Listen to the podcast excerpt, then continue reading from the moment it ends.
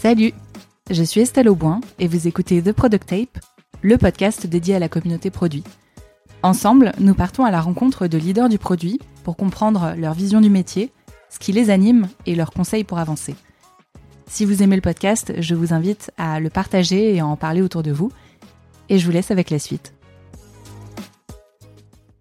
Salut à tous et à toutes. Je vous souhaite la bienvenue dans ce nouvel épisode de The Product Tape. Un épisode un peu particulier aujourd'hui parce que je, reçois deux personnes, Yolène Mercier et Michael Bayens. Salut Yolène, salut Michael. Hello Estelle, merci de nous recevoir. Bonjour. Vous travaillez tous les deux au sein de France Télévisions. Yolène, tu es consultante, Product Operations Manager, et Michael, tu es Team Lead Designer. Et si vous vouliez intervenir en duo aujourd'hui, c'était pour nous partager un retour d'expérience au sujet d'un vaste chantier de transformation interne que vous avez mené ensemble. Mais déjà, avant qu'on rentre dans le vif du sujet, est-ce que vous pourriez nous expliquer pourquoi ce sujet-là, est important pour vous et les raisons qui vous motivent à en parler aujourd'hui? Alors moi, j'ai le sentiment que c'est parce qu'on est arrivé à un certain niveau de maturité et que on a pas mal essuyé des plâtres avant d'en arriver là donc aujourd'hui, le recul fait qu'on se dit, on a peut-être quelque chose, on tient peut-être quelque chose, et du coup, on a envie de le transmettre. Et puis c'est un peu la fin d'une période de travail commun. Euh, du coup, le, travail, le partager ensemble, ça nous semble quelque chose d'important. Je profite de ce temps d'introduction pour que vous nous parliez un peu de vous. Yolène, est-ce que tu pourrais te présenter dans un premier temps? Euh, oui, bien sûr. Alors, euh, comme tu le disais tout à l'heure, je suis consultante pour France Télévisions depuis plus de deux ans maintenant. Mon rôle vise à aider les équipes euh, produits et design à travailler le plus euh, efficacement possible dans un objectif euh, d'avoir le plus d'impact sur les utilisateurs, bien entendu. Donc au début, la mission, n'était pas précisément dessinée comme ça, mais aujourd'hui, petit à petit, en fait, on a créé une, équipe dédiée de, Product Ops et on est deux pour l'ensemble de la direction produit. En termes de profil produit, je dirais que j'ai une appétence plutôt design et marketing. Euh, d'abord parce que j'ai étudié le, marketing et la stratégie euh, il y a quelques années et euh, j'ai eu la chance de pouvoir réaliser l'intégralité de mes études en alternance, qui m'a permis d'avoir une de débuter ma carrière quand même assez jeune. J'ai travaillé majoritairement en médias, puis également plusieurs années en agence de publicité design où j'ai fait la plupart de mes armes parce que bah, en agence, euh, il y a toujours voilà cette prise d'autonomie, de responsabilité euh, assez courante. Euh, on travaille facilement sur des grands comptes et sur plusieurs comptes à, la fois, ce qui permet d'avoir une, une, vision un peu 360 de tout ce qu'on peut faire sur des problématiques clients, de la recommandation stratégique à l'analyse marché, tout, le cadrage et la méthodologie produit le développement produit en tant que tel sur euh, le web et les apps, la communication aussi et la, mesure derrière de, ce qui a été réalisé. Je pense que le, web design est vraiment euh, important dans mon parcours et c'est ce qui m'a donné, je pense, l'opportunité de, réaliser cette mission euh, aujourd'hui chez France Télévisions dans le cadre de sa transformation produit. Et toi, Michael, est-ce que tu peux nous en dire un peu plus sur toi? Alors moi, même si on ne dirait pas physiquement comme ça, je suis un tout petit peu plus âgé que Hélène. Donc moi, je suis chez France Télévisions depuis un peu plus de 8 ans maintenant. J'occupe un rôle de lead designer. Alors, faut savoir que les équipes design chez France Télévisions, elles sont euh, complètement intégrées euh, à nos produits. Donc, on n'a pas un studio d'un côté et les équipes produits de l'autre. Voilà. Donc, c'est un travail euh, que j'ai contribué à mettre en œuvre aujourd'hui sous la responsabilité de notre head of. Alors, pour ma part, normalement, je change de métier à peu près tous les 5 ans mais c'est toujours dans un environnement créatif. Donc j'ai été, euh, bon, j'ai eu plein de vies. Hein. J'ai été dans le désordre réalisateur, concepteur de séries d'animation et de jeux télévisés. J'ai été directeur de création en agence de communication. J'étais responsable de studio de motion design euh, et puis plein d'autres métiers que, qui, qui, qui serviront pas aujourd'hui nos intérêts. Donc si on doit résumer le fil conducteur de mon parcours, j'ai une certaine dextérité à coordonner, alimenter, normaliser le travail des équipes créatives dans quelques domaines que ce soit, que ce soit euh, que ça touche au design, à la réalisation, à, l'écriture de scénarios, euh, à peu près tout ce qui est créatif, euh, j'arrive à, à, coordonner en fait finalement des égaux et des processus de travail commun. Et pendant les deux précédentes années, on a capitalisé sur la complémentarité de nos deux profils. Quand je dis on, en fait, finalement, c'est l'entreprise hein, qui a capitalisé sur la complémentarité de nos deux profils pour la mise en place d'une culture commune et design et produit. Alors, je le disais en introduction, dans cet épisode, on va beaucoup parler de transformation interne et de conduite du changement. On va se baser sur euh, votre retour d'expérience à France Télévisions, qui est euh, une structure finalement importante euh, en termes d'effectifs, mais on va aussi pouvoir constater tout au long de notre discussion finalement que l'approche que vous avez développée, elle peut être appliquée à n'importe quel type de structure. Mais pour débuter, peut-être, est-ce que vous pourriez nous poser le contexte en fait de, de cet épisode, de la situation de départ qui vous a conduit à mettre de l'énergie sur ce sujet Oui, alors effectivement, euh, France Télévisions, euh, donc nous, on, est rattaché à la direction du numérique de France Télévisions, dans lequel on développe des applications, des services. Et effectivement, c'est une assez grosse organisation. On a huit produits, euh, 100 collaborateurs, euh, qui mixent des expertises diverses comme le design, le produit, la tech et plein de parties prenantes, direction de la data, marketing, études. Et on est divisé en gros en deux périmètres produits. C'est assez récent. Autrefois, il y avait euh, beaucoup de produits. On essaye de rationaliser tout ça. Donc d'un côté, il y a un périmètre produit qu'on va appeler l'offre de programme, dans lequel il y a France.tv, donc l'ancien service Plus, qui est devenu plus qu'une offre de rattrapage, euh, qui est aujourd'hui aussi une offre de consommation et de destination de, vidéos euh, pour des publics historiques de la télévision, mais aussi pour des publics plus jeunes qui consomment par exemple les offres de Slash. Et puis on a une offre spécifique aux plus jeunes euh, qui s'appelle Oku, qui est anciennement Zouzou et qui a évolué euh, également. Et puis Lumni, qui est une offre d'éducation. Donc ça, c'est tout ce qui relève de l'offre de programme. Et de l'autre côté, on a une offre d'info euh, dans laquelle il y a euh, France Info, France 3 Régions, donc un service d'information de proximité, la première Outre-mer, et, euh, et, ensuite, on a euh, sport et culture qui sont à cheval entre les deux, puisque ce sont des offres qui font cohabiter à la fois du divertissement et à la fois de l'information. Dans le cadre de notre organisation, de là du fait qu'il s'agit d'une grande organisation, en fait, il y avait un problème euh, profond de confiance, un interventionnisme assez important de la gouvernance. Euh, il fallait rendre des comptes et faire ce qui est décidé en haut lieu.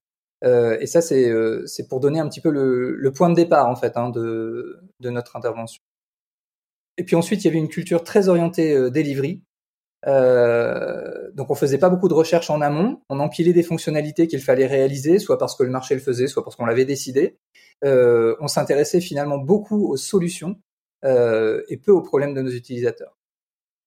Et puis enfin, il y avait une usure parce que il faut euh, imaginer qu'il y a eu plein de tentatives de la part de plein d'équipes différentes, avec beaucoup de turnover, de changements d'orgas, euh, des méthodes différentes qui ont été essayées. Euh, une usure finalement euh, collective, euh, un, un, échec ressenti, et il fallait euh, passer à autre chose. Et alors, bah, justement, ce dont vous m'aviez parlé, en fait, dans la préparation de cet épisode, c'est l'approche que vous avez menée et le fait que vous étiez basé finalement sur euh, des pratiques que vous aviez au quotidien pour mener ce chantier, c'est-à-dire euh, des pratiques produits, l'application finalement d'un framework euh, de double diamant. Comment est-ce que vous avez mené un peu cette, cette approche? Comment vous pourriez la décrire?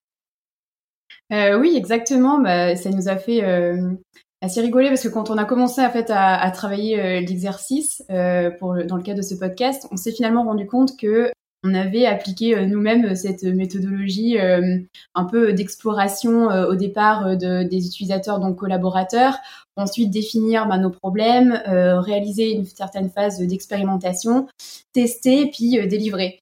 Et bien sûr, il y a deux ans de ça, c'était pas du tout dessiné et structuré de cette façon-là, on l'avait pas du tout anticipé. Mais là, en prenant du recul dans le cas de cet exercice, on se rend compte que on a eu ce cheminement-là et que ça nous a beaucoup apporté, même dans le cadre euh, d'une restructuration ou d'une organisation. Et alors, Mickaël, tu voulais nous faire un disclaimer euh, avant qu'on commence vraiment à rentrer dans le vif du sujet, parce qu'il y avait des points qui te semblaient importants à souligner en amont. Non, mais c'est ça, parce qu'en général, on entend des podcasts et on se dit, euh, ils, ils, touchent le Graal, euh, ils ont tout de suite trouvé le, la, la, la, bonne recette. Alors, ben, le disclaimer, c'était de dire que dans la réalité, il faut noter que tout cela s'est construit de manière euh, empirique. Maintenant, on a post-rationalisé, comme vient de le dire Yolène, hein, mais on a appris au fil du temps. C'est seulement maintenant qu'on se rend compte euh, du cheminement et de cette mécanique qui ressemble beaucoup au double diamant. Par ailleurs, l'évolution de cet accompagnement s'est décidée en fonction des apprentissages et des impacts. Et puis surtout, euh, tout ne s'est pas toujours déroulé de manière idéale. Bien sûr, il y a eu des régressions.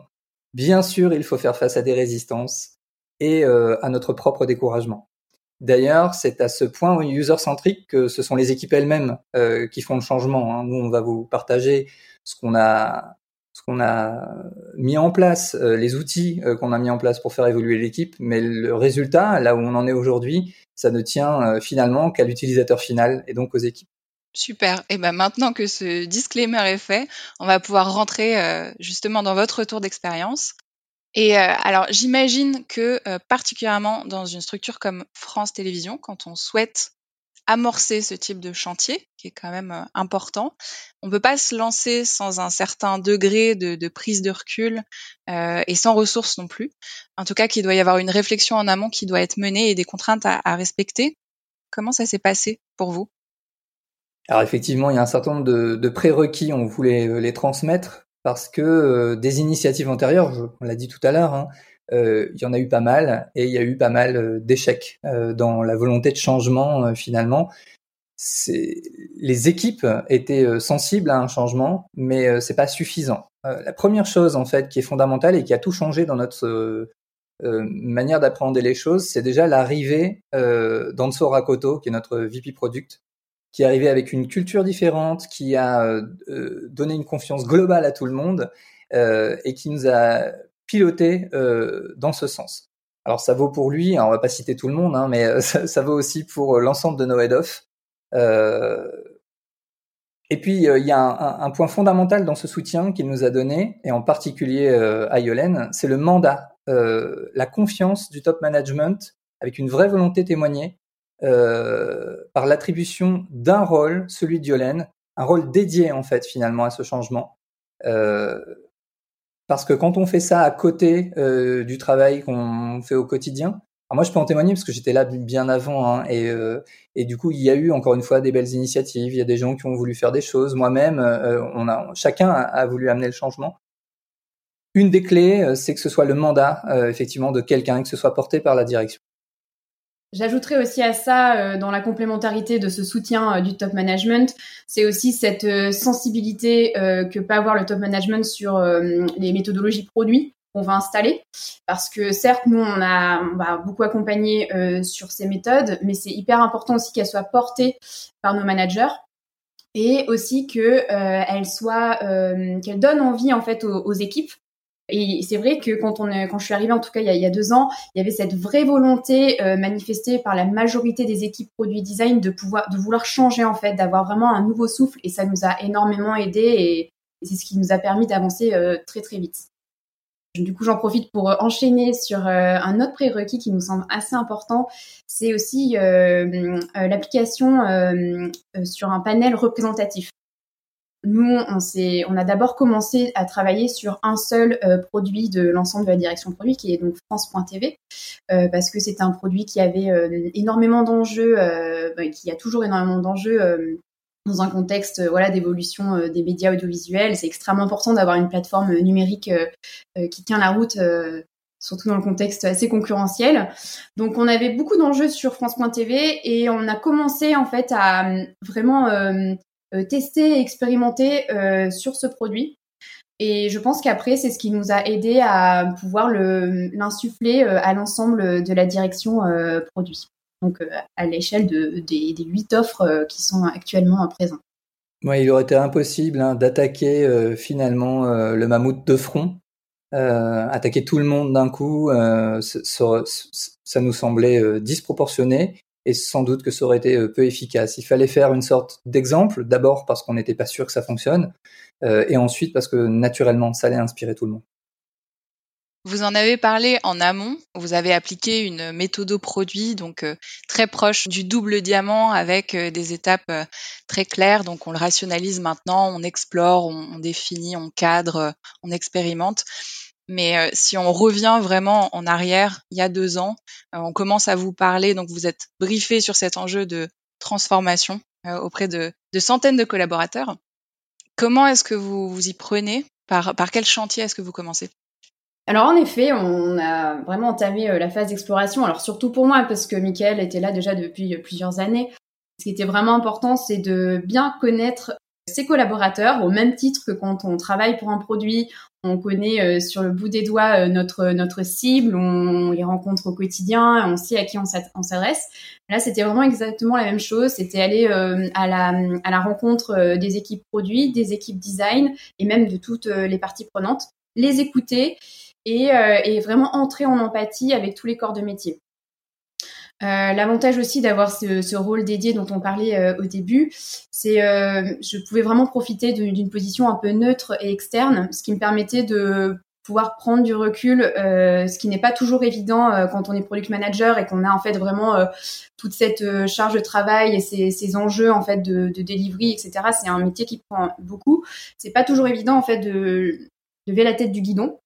Et donc là, ça a permis, ça a permis d'identifier un peu euh, où est vraiment la source du problème et, euh, et pas euh, chercher un coupable, ce qui était parfois un peu le cas euh, lorsque, enfin, c'est ce que j'ai pu un peu observer quand je suis arrivée. Donc là, c'est vraiment juste se dire, bah, on va capitaliser sur ce qu'il y a parce qu'il y a plein de bonnes initiatives, euh, des, des, personnes extrêmement motivées, beaucoup de force. Et donc l'idée, c'était de capitaliser là-dessus et essayer d'apprendre des erreurs et de grandir, continuer à grandir comme ça. Une deuxième chose en fait hein, qu'on a fait finalement ensuite, c'est définir. Donc si on passe à l'étape suivante hein, dans le, double diamant, on est rentré dans la partie définir. Donc définir quoi? Bah, Les problèmes et les opportunités. Alors euh, chez nous, euh, à titre d'exemple, hein, puisqu'évidemment chaque structure aura euh, ses propres problématiques et ses propres opportunités. Si on doit lister des exemples, un problème profond, c'était le manque de confiance et la même défiance, je dirais, interexpertise. Je peux en parler d'autant plus que j'étais dans le produit France.tv et qu'effectivement euh, pour le design c'était la faute de la technique, pour la technique c'était la euh, euh, faute du design, pour les PO c'était la faute une fois de l'un, une fois de l'autre. Bon, personne finalement ne cherchait le vrai problème, on était plutôt en train de s'incriminer. C'est venu d'un traumatisme en fait d'un lancement de produit, donc la première génération de France.tv qui a été raté, un échec un petit peu industriel qui a provoqué des conflits, on a cherché les responsables, on a, on a dû euh, produire un, enfin lancer un produit euh, trop vite, mal, mal monté. Est-ce que tu pourrais un peu ouais, décrire justement ce projet? Parce que je ne sais pas à quel point les gens sont familiers justement de ce produit-là. Alors il existait un produit au préalable qui s'appelait France TV Plus, qui était une offre de replay qui répondait à la plupart des besoins de nos utilisateurs. Mais le marché changeant, il ne s'agissait pas seulement que d'offrir du replay, euh, il fallait aussi offrir euh, une offre de vidéo et puis euh, augmenter finalement le périmètre fonctionnel avec des fonctionnalités comme le marché commençait à nous y habituer, comme la reprise de lecture, du téléchargement offline, des choses comme ça. Bon. En changeant totalement de socle architectural et dans un contexte d'organisation nouvelle, avec beaucoup d'équipes impliquées et ben un manque d'objectifs communs, on va sans doute y revenir.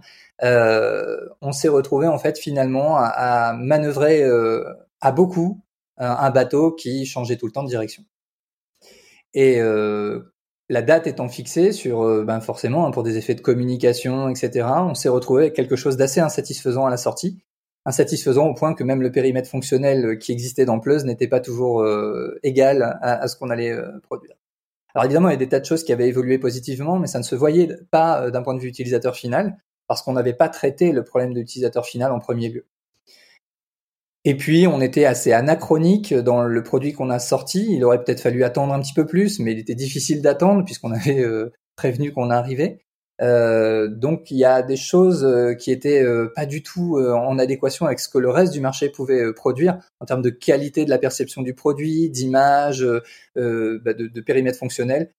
On était tellement décevant qu'on était nous-mêmes déçus et, euh, et que du coup derrière ben, on en a euh, payé euh, collectivement les pots cassés, ce qui a résulté en, en, pas mal de turnover, euh, euh, des remises en question des équipes, etc. Et tout ça s'est assaini à l'arrivée d'Encarna Marquez, la direction du numérique, euh, qui a bah, qui a été accompagné d'Anso Rakoto dont on a parlé tout à l'heure et qui a trouvé les moyens finalement de rassembler tout le monde derrière des objectifs communs. C'est super intéressant. Et alors, il y, avait d'autres euh, exemples de. Enfin, tu avais d'autres problématiques constatées à ce moment-là? Alors il y avait un, ben moi je viens du design, hein, donc euh, je suis rentré il y a quelques années comme premier UX designer de France Télévisions. Donc évidemment, vu le nombre de produits et encore il y en avait plus euh, auparavant, il est très difficile de faire son travail correctement. Donc il a fallu du temps pour que l'organisation bah, s'équipent de designers et que les designers rentrent dans les équipes produits. En fait, il y avait un studio d'un côté, les produits de l'autre. Et quand on vit pas ensemble, enfin en tout cas, c'est la solution que nous on a trouvée, c'est de vivre le produit ensemble. Et donc sur nos plateaux, bon maintenant on, travaille à distance depuis un certain temps, mais c'est toujours le cas.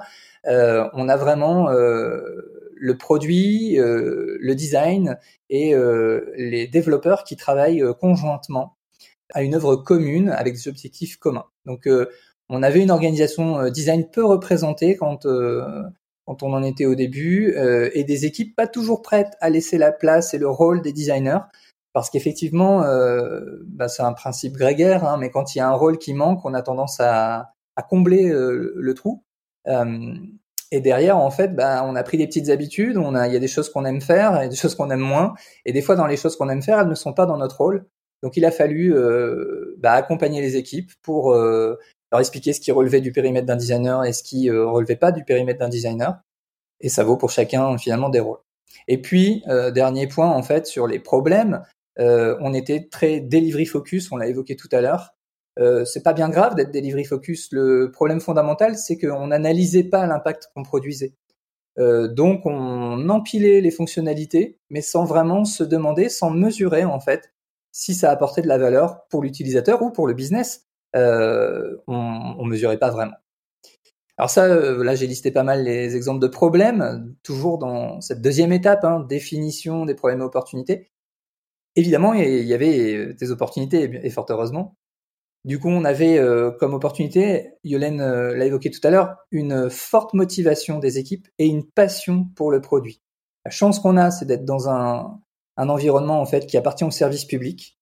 Et euh, alors, je ne sais pas ce qui se passe de magique, hein, des équipes qui arrivent du jour au lendemain, mais d'un seul coup, ça devient le sens de leur vie, ça devient le sens de notre vie à nous tous, hein, de se battre pour des valeurs positives, les valeurs du service public, ça fait plaisir d'y travailler et on sent que ça compte vraiment pour chacun. Alors on sauve pas des vies, mais c'est mais c'est vécu comme tel. Il y a vraiment mmh. quelque chose de l'ordre de euh, euh, de rendre service euh, à tous.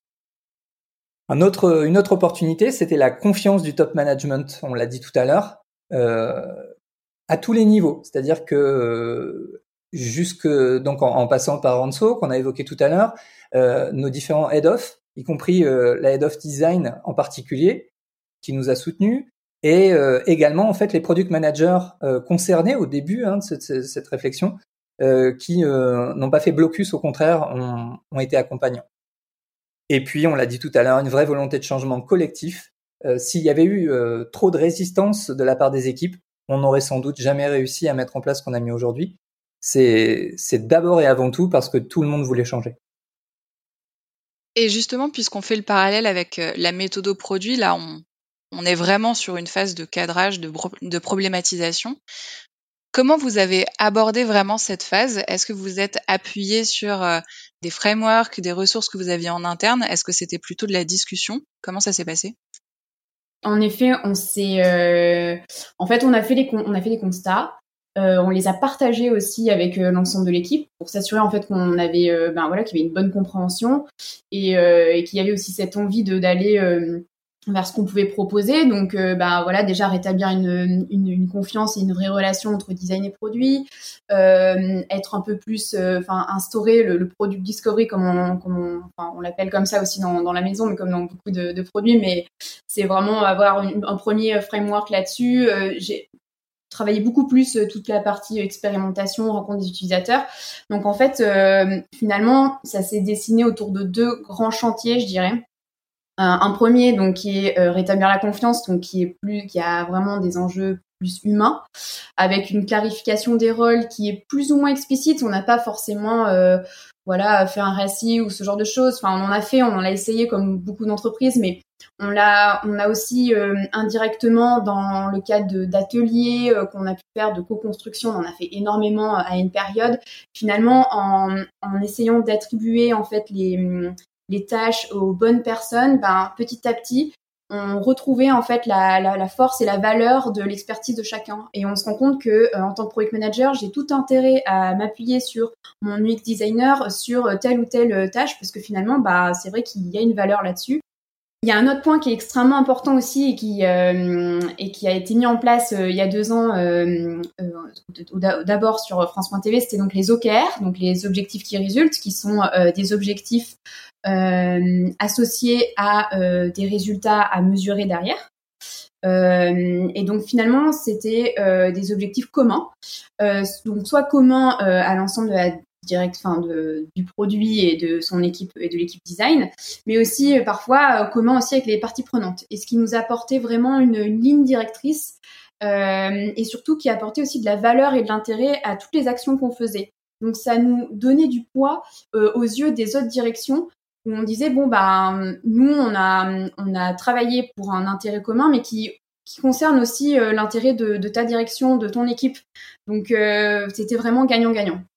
Là où, euh, si je peux compléter, la, défiance qui existait au préalable, c'est que fondamentalement, elle était, euh, la défiance, elle, elle est écrite sur le fait que personne ne mène les mêmes batailles. À partir du moment où on nous fixe des objectifs communs et qu'on joue ce jeu, la réalité, c'est qu'en fait, on ne peut plus euh, être fâché et, estimer que l'expertise d'un autre vient nuire à, la progression.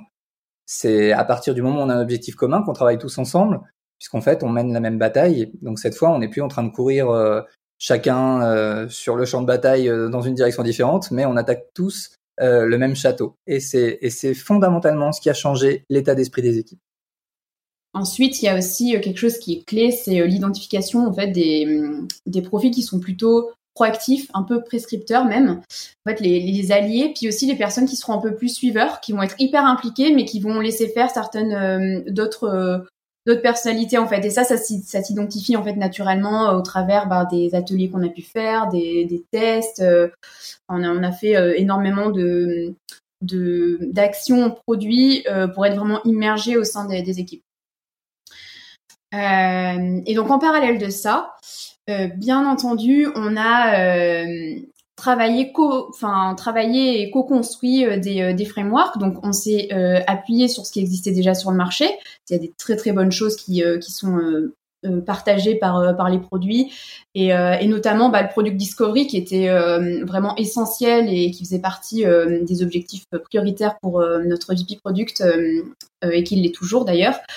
C'est euh, apporter en fait, enfin utiliser euh, le, framework de base qu'on a réadapté parce que bien entendu, bah, la structure elle est, elle est très grande. Il faut aussi bah, s'adapter à la, maturité des équipes, essayer aussi de le découper. Euh, comme toujours, voilà, on peut penser vraiment un, un framework parfait sur la théorie, mais il faut toujours voilà le découper, le tester et l'adapter pour ensuite après le, le formaliser. et ensuite, on a tester avec les, euh, les collaborateurs tous ces frameworks. Euh, et c'est eux, en fait, finalement, qui s'en sont emparés. Et euh, on avait à chaque fois ben, une prise de feedback qui était faite sur toutes les actions qu'on faisait. Donc, si c'était par exemple ben, le déploiement de tests utilisateurs ou de guérilla tests dans la rue de façon hebdomadaire, ben, direct derrière, on allait récolter des feedbacks. Comment ça s'est passé? Est-ce que tu recommandes? Et comment, quels sont, si un autre PM veut utiliser cette méthodologie-là, comment il peut s'y prendre pour que ce soit vite rapide, facile, euh, etc.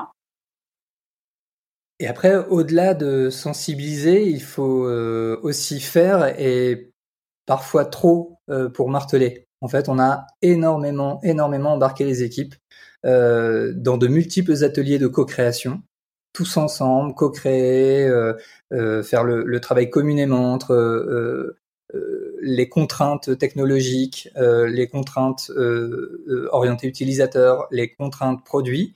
Donc faire travailler tout le monde dans des ateliers.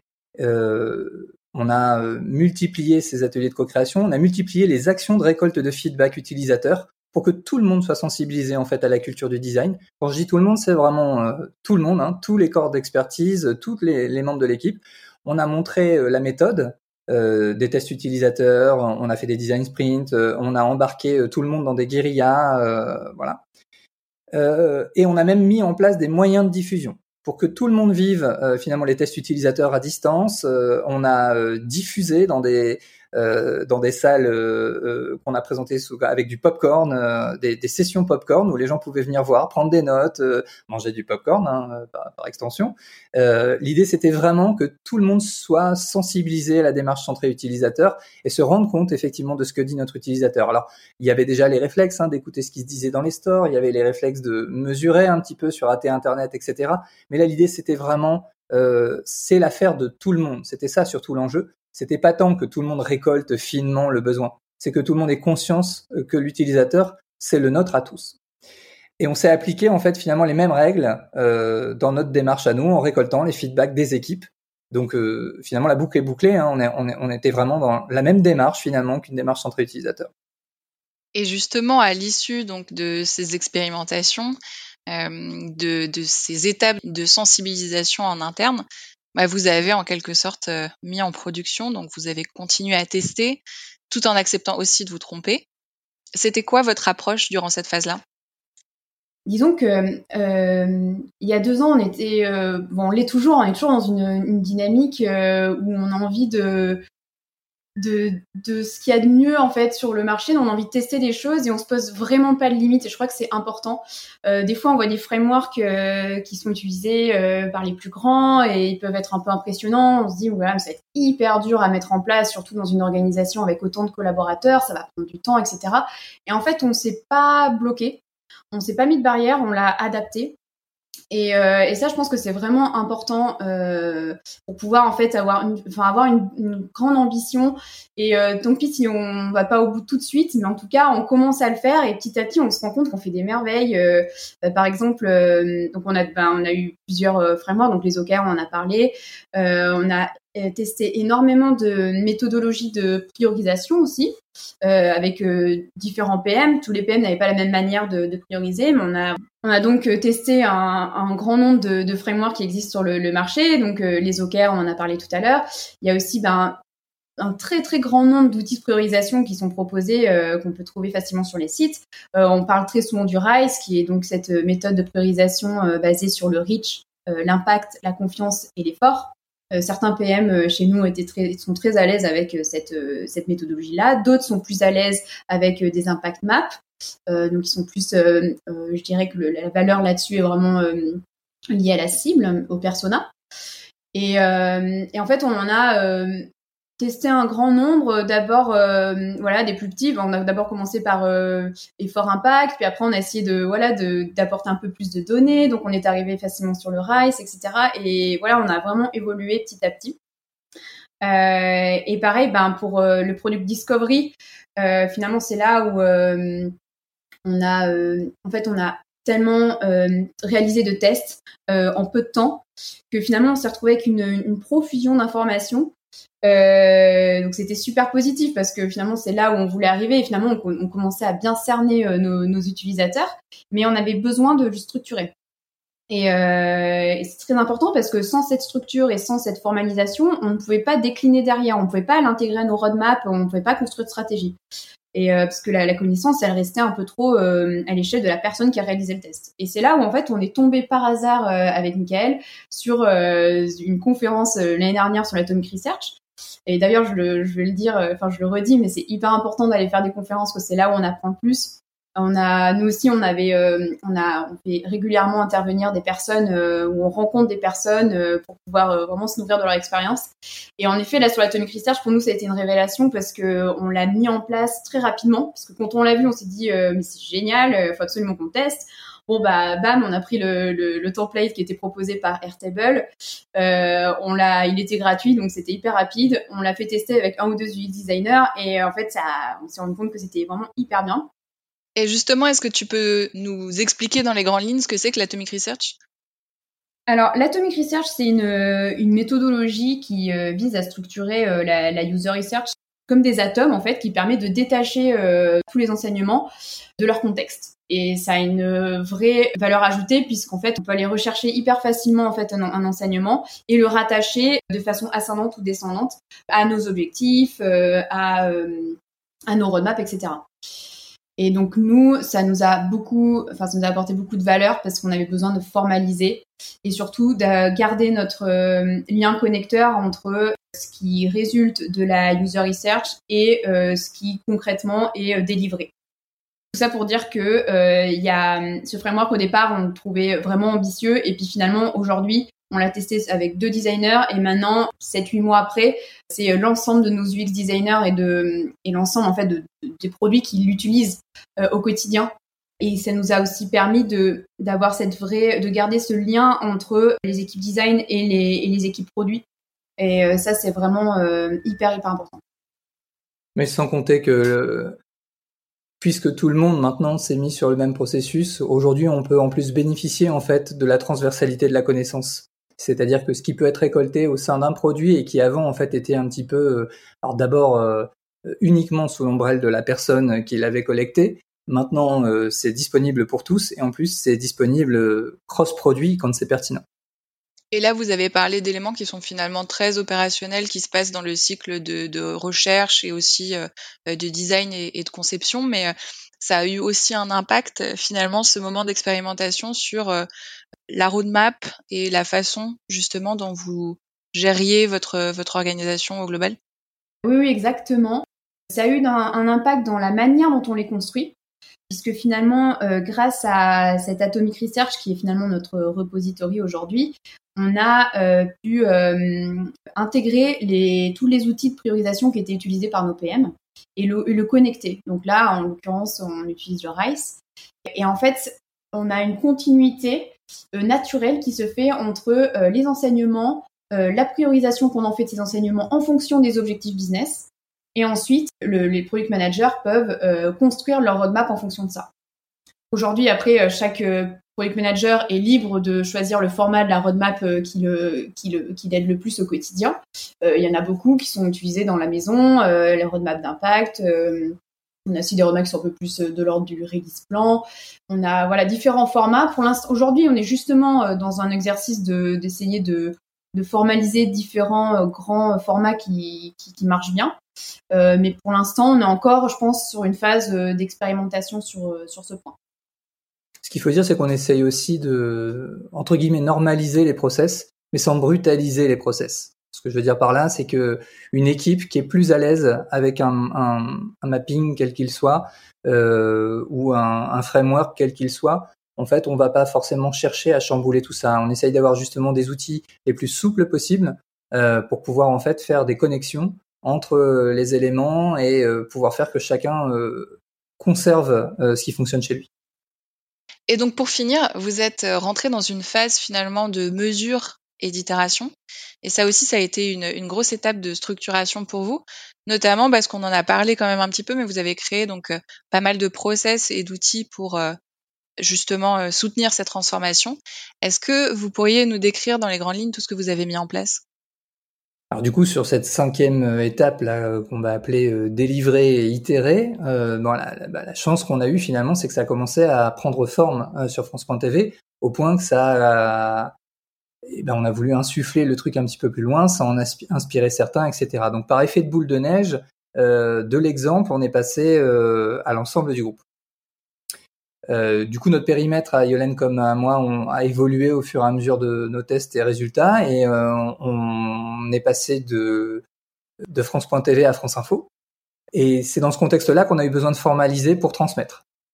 En effet, quand on, quand on passe d'un produit à un autre et qu'on a un périmètre qui évolue, euh, bah là, toujours le même exercice. Donc, il faut euh, bah, se réapproprier euh, les utilisateurs collaborateurs, comprendre vraiment leurs problématiques et savoir aussi où ils en sont. C'est vrai que quand quand on est arrivé sur France Info, il y avait déjà énormément d'initiatives de, product discovery qui étaient mises en place. Il y avait déjà plein de choses qui roulaient déjà très bien. Donc l'idée, c'est de faire un peu un, un audit finalement de, de, la situation pour apporter de la valeur là où il y en a besoin. Donc pour ça, on a formalisé un maximum ce qu'on avait pu apprendre et ce qui avait bien fonctionné sur un produit pour essayer ensuite de le partager et de voir aussi euh, quels sont nos chantiers prioritaires. Et c'est là où on a commencé à structurer, en tout cas de mon côté sur la partie Product Ops, à structurer euh, un peu mieux euh, l'accompagnement, savoir bah, quel, est, quel va être l'impact de cet accompagnement, par quoi commencer et, et, quels vont être nos chantiers prioritaires. Et c'est là où on a, par exemple, quand on est arrivé sur France Info, on a fait une auto-évaluation. Donc c'est finalement c'est les équipes design et produits qui vont sur la base d'une grille euh, indicative, se situer en fait, se dire bon bah moi je pense que je suis plutôt à l'aise là-dessus, un peu moins là-dessus, et ça pour le coup c'est vraiment des, chantiers qui me, tiennent à cœur, et je pense que ça a beaucoup m'apporté euh, au quotidien. Donc là on identifie ces chantiers-là et on essaye d'apporter de la valeur sur ça. Euh, donc là, ça a commencé à structurer et comme je l'expliquais au début lors de ma présentation, à tel point que petit à petit, et là depuis six mois, on a une, équipe dédiée Product Ops. Alors en complément à ça, euh, il y a eu toute une transformation de l'organisation euh, aussi qui a eu lieu. Hein, il y a une direction du design. Maintenant, on a enfin une responsable qui est Caroline Moreau. On a des rôles transverses qui commencent à se dessiner avec euh, des leads, des leads designers transverses, une multiplication des rôles du X, designer, researcher, des data analysts. finalement, en fait, on s'est mieux staffé, mieux organisé. et puis, il fallait assurer la montée en compétences, faire évoluer des rôles actuels de, de, euh, de designers UX euh, qui étaient euh, dans certains produits perçus comme au mieux des gens qui font des wireframes vers des rôles d'agrégateurs de connaissances, de researchers. Ce qu'on a pu aussi remarquer, c'est qu'au travers certains, certaines, certains process comme l'Atomic Research, finalement, on a une, une organisation qui s'est naturellement dessinée transverse euh, en tout cas sur cet exercice-là. Et on a euh, maintenant une communauté euh, du X-designer hyper autonome et proactive sur l'Atomic Research. Donc en fait, on a on l'a lancé et puis, on a mis en place un outil aussi qui est donc Coda. Et, et en fait, les UX designers maintenant se travaillent de façon très autonome sur ça. Ils se répondent entre eux, ils sonboard directement sur la méthode et, c'est aussi, on peut, enfin en fait, on remarque une vraie influence aussi de certains frameworks sur l'organisation en tant que telle. Est-ce que tu pourrais présenter un tout petit peu Coda Je pense que c'est un peu moins connu que les autres outils. Alors, Coda euh, est un outil euh, de, je dirais, un peu similaire à Notion, que beaucoup de personnes euh, connaissent, en tout cas les plus populaires sur le marché. et c'est un outil qui a l'avantage d'être très flexible. c'est un tableur, je dirais, mais beaucoup plus puissant et un peu plus visuel qu'un Excel et qui a en fait une vraie valeur ajoutée par rapport aux autres outils de tableur, c'est ce côté connexion entre les éléments, que ce soit ascendant ou descendant. Et c'est vrai que quand on est dans une démarche de produit, on a euh, toujours ce besoin de rattacher en fait un enseignement utilisateur à un objectif business, à une analyse qu'on a pu faire à la suite euh, d'un développement, etc. En fait, tout est, c'est une grande chaîne en fait. Et l'avantage de Coda, c'est qu'on peut connecter ces éléments entre.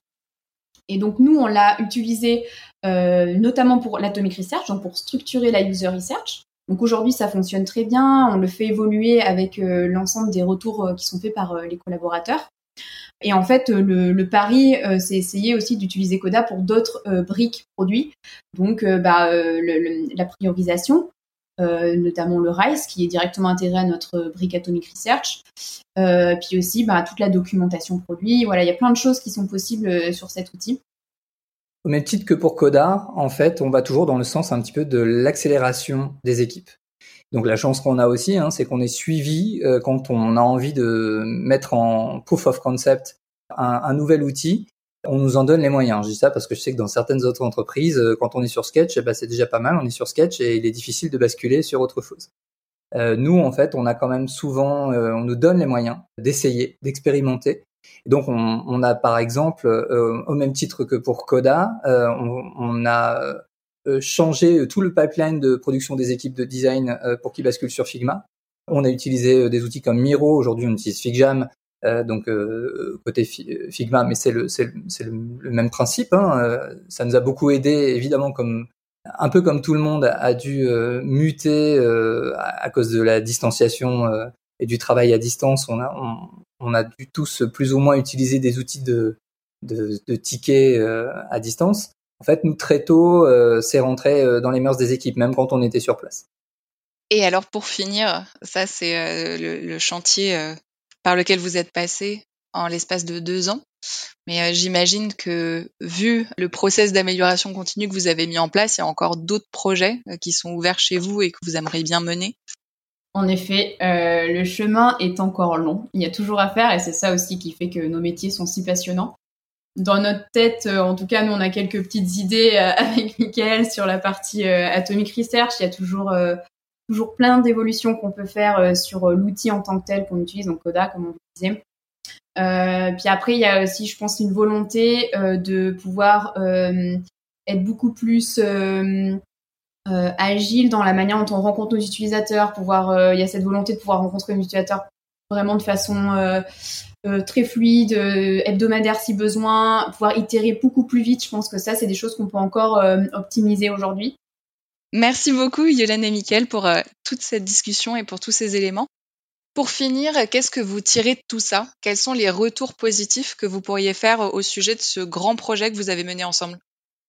Eh bien, en prenant un peu de recul, euh, finalement, ce qu'on se rend compte, c'est euh, ce qui est vraiment hyper euh, agréable, c'est les réflexes en fait qui ont été développés au sein des équipes. C'est bluffant. En fait, on maintenant, c'est devenu d'un tel naturel euh, au sein des réunions et même dans la manière dont on construit les choses, on, les, les, les, bonnes questions sont là en fait. C'est euh, bah, qu'est-ce qu'on cherche à atteindre, quel est l'impact, euh, comment on mesure telle ou telle chose? C'est vraiment des, des questions qu'on n'avait pas du tout avant et qui maintenant sont ancrées au quotidien. et donc les équipes sont, ont gagné vraiment en, en, autonomie sur certains sur certains aspects où on avait pu intervenir et donc c'est pense ça c'est vraiment vraiment positif. Et puis bien entendu l'impact euh, qu'il y a euh, sur nos produits. Euh, c'est ça se voit euh, sur nos interfaces et ça se ressent aussi dans les chiffres qui ne qui ne cessent d'augmenter. Euh, donc bien sûr on a toujours on a un ensemble d'indicateurs à suivre et ils sont pas tous atteints, sinon bah, l'exercice serait mal fait, l'exercice de serait mal fait. Mais, mais en tout cas, il y en a des, il y a des très très belles progression, euh, même au niveau des chiffres. Oui, quand on revient d'aussi loin, on l'a dit tout à l'heure sur France.tv, aujourd'hui, euh, voir qu'on a euh, largement explosé les ambitions qu'on avait, qu'on s'était fixées au tout début et qu'on est même bien, bien au-delà, bah, c'est très satisfaisant de se rendre compte que la méthode a, fonctionné et qu'aujourd'hui les équipes se la sont totalement appropriées. Ouais, en effet, ce sont des super retours. On arrive à la fin de l'interview, il me reste quelques questions qui sont peut-être un peu plus personnelles. La toute première, c'est euh, quels seraient les conseils que vous auriez envie de partager à des personnes, alors soit qui sont juniors dans leur métier, soit carrément qui ont pour ambition d'entrer dans le produit prochainement? Je dirais que au niveau du parcours, bah, euh, il n'y a pas, pense qu'il n'y a pas de grandes écoles euh, produits. Les écoles, c'est euh, voilà assez euh, classique, mais ça mérite de développer des bons réflexes, des manières de, réfléchir. Mais en fait, avant toute chose, je trouve que le métier de product manager, c'est un état d'esprit. C'est vraiment une manière de, penser les choses, d'avoir envie d'aider ses utilisateurs, d'apporter du sens en fait à, à ce qu'on à ce qu'on fait. Moi, je, je le vois vraiment comme ça dans mon métier, c'est travailler dans le produit pour pouvoir construire des choses qui ont de la valeur, qui sont en lien avec euh, ses affinités personnelles. Et, euh, et c'est aussi ben, toujours avoir cette envie d'apprendre, de tester euh, dans un dynamisme constant. Parce que le produit, c'est pas, il y a énormément de ressources, hein, de livres, etc. Mais je trouve que là où tu apprends le mieux, c'est sur le tas et en écoutant tous ces retours d'expérience, euh, parce qu'on a l'avantage en fait de travailler dans un milieu euh, où euh, tout est ouvert, en fait tout est transparent, on partage beaucoup et c'est là qu'on apprend le plus. Donc je dirais vraiment ouais sur la partie pour les, les PM qui sont encore étudiants, enfin pour les futurs PM. et après pour les, les PM actuels, je dirais que ce qui est important c'est pas, ne pas se poser de limites et euh, ne pas se limiter toujours qu'au produit aussi, bien penser au parcours end-to-end et euh, essayer de, des fois, ben, essayer de s'ouvrir comme on peut euh, à d'autres d'autres actions, d'autres leviers qui pourraient répondre à ces objectifs et, et, ne pas voilà pas avoir de de limites. Pour ce qui relève des designers, j'aurais tendance à à revenir en arrière, à me rendre compte qu'au début, on avait un petit peu des gens qui grinçaient des dents à venir nous rejoindre parce que le chantier était trop grand pour euh, trouver sa place. Et aujourd'hui, euh, sur un certain nombre de points, on est, euh, on, est un, bon modèle. Du coup, j'ai envie de dire aux designers qui débutent, rejoignez les bonnes équipes. C'est le meilleur moyen d'apprendre. Aujourd'hui, quand je reçois des, personnes en, en, recrutement ou en tout cas en mission. Aujourd'hui, quand je vois leurs yeux écarquillés, quand je leur raconte comment on fait de la research chez France Télévisions, il y a quand même une vraie grande fierté à savoir d'où on vient et où on est aujourd'hui et que ça peut marquer à ce point-là les esprits de gens qui sortent d'école ça, ça montre bien, euh, ça montre bien le chemin parcouru. Et d'ailleurs, France Télévisions recrute? Et d'ailleurs, oui, bien sûr, hein, euh, on, recrute les meilleurs. Est-ce que vous auriez des ressources à partager qui ont été importantes pour vous, qui vous ont permis de passer des caps? Oui, il y en a tellement. Déjà, moi, je trouve que euh, rencontrer proactivement des personnes qui vous inspirent euh, vous pouvez leur envoyer un petit message sur LinkedIn. Euh, ils sont toujours très preneurs euh, bah, de, des retours d'expérience. Nous, on en a fait énormément et c'était très très riche. Et puis après, bien sûr, il y a beaucoup d'événements produits qui sont très intéressants. Et après, au quotidien, moi, j'ai l'habitude de regarder pas mal de vidéos de conférences sur Product School que je trouve très très enrichissantes. Euh, puis bien sûr, euh, Teresa Torres m'a beaucoup apporté sur le Product Discovery euh, il y a deux ans. J'ai lu énormément d'articles dans son blog euh, et qui euh, finalement sont. En fait, l'avantage c'est que c'est très, c'est expliqué de façon très simple, très opérationnelle et on peut facilement en fait le se projeter et le mettre en place dans son organisation. Après, derrière, euh, on lit énormément d'articles sur Medium, on écoute des podcasts, des conférences, des événements. Rien de bien original. L'idée, c'est plus d'être le plus large et ouvert possible euh, à, écouter ben, notamment ce, ce podcast. Est-ce que vous auriez une application à recommander pour un usage pro ou perso? Alors pour le pour le pro, bah nous on est des gros promoteurs de Coda. En vérité maintenant même on, travaille étroitement avec eux. Ils nous demandent tout le temps euh, les évolutions euh, fonctionnelles qu'on attend, etc. Alors ils, répondent pas du jour au lendemain nécessairement. Hein, c'est comme tout produit, mais euh, mais bon on a une certaine affection pour Coda. Euh, Figma évidemment, Figma qui a juste changé le monde et qui le change tous les jours, hein, et notamment Figjam. Eh ben, merci à tous les deux. Si euh, les personnes qui nous écoutent souhaitent poursuivre cet échange, elles peuvent vous contacter par quel canal? Bon, On est 100% disponible, je pense, sur LinkedIn. Hein, euh, on est actif. Merci beaucoup à tous les deux. Merci beaucoup, Estelle. Merci. Si vous avez écouté jusqu'ici, c'est probablement que cet épisode vous a plu. Si c'est le cas, je vous invite vraiment à vous abonner pour ne rien rater des prochaines sorties. Et si vous voulez m'aider à faire connaître le podcast, vous pouvez lui laisser 5 étoiles et en parler autour de vous. À très vite!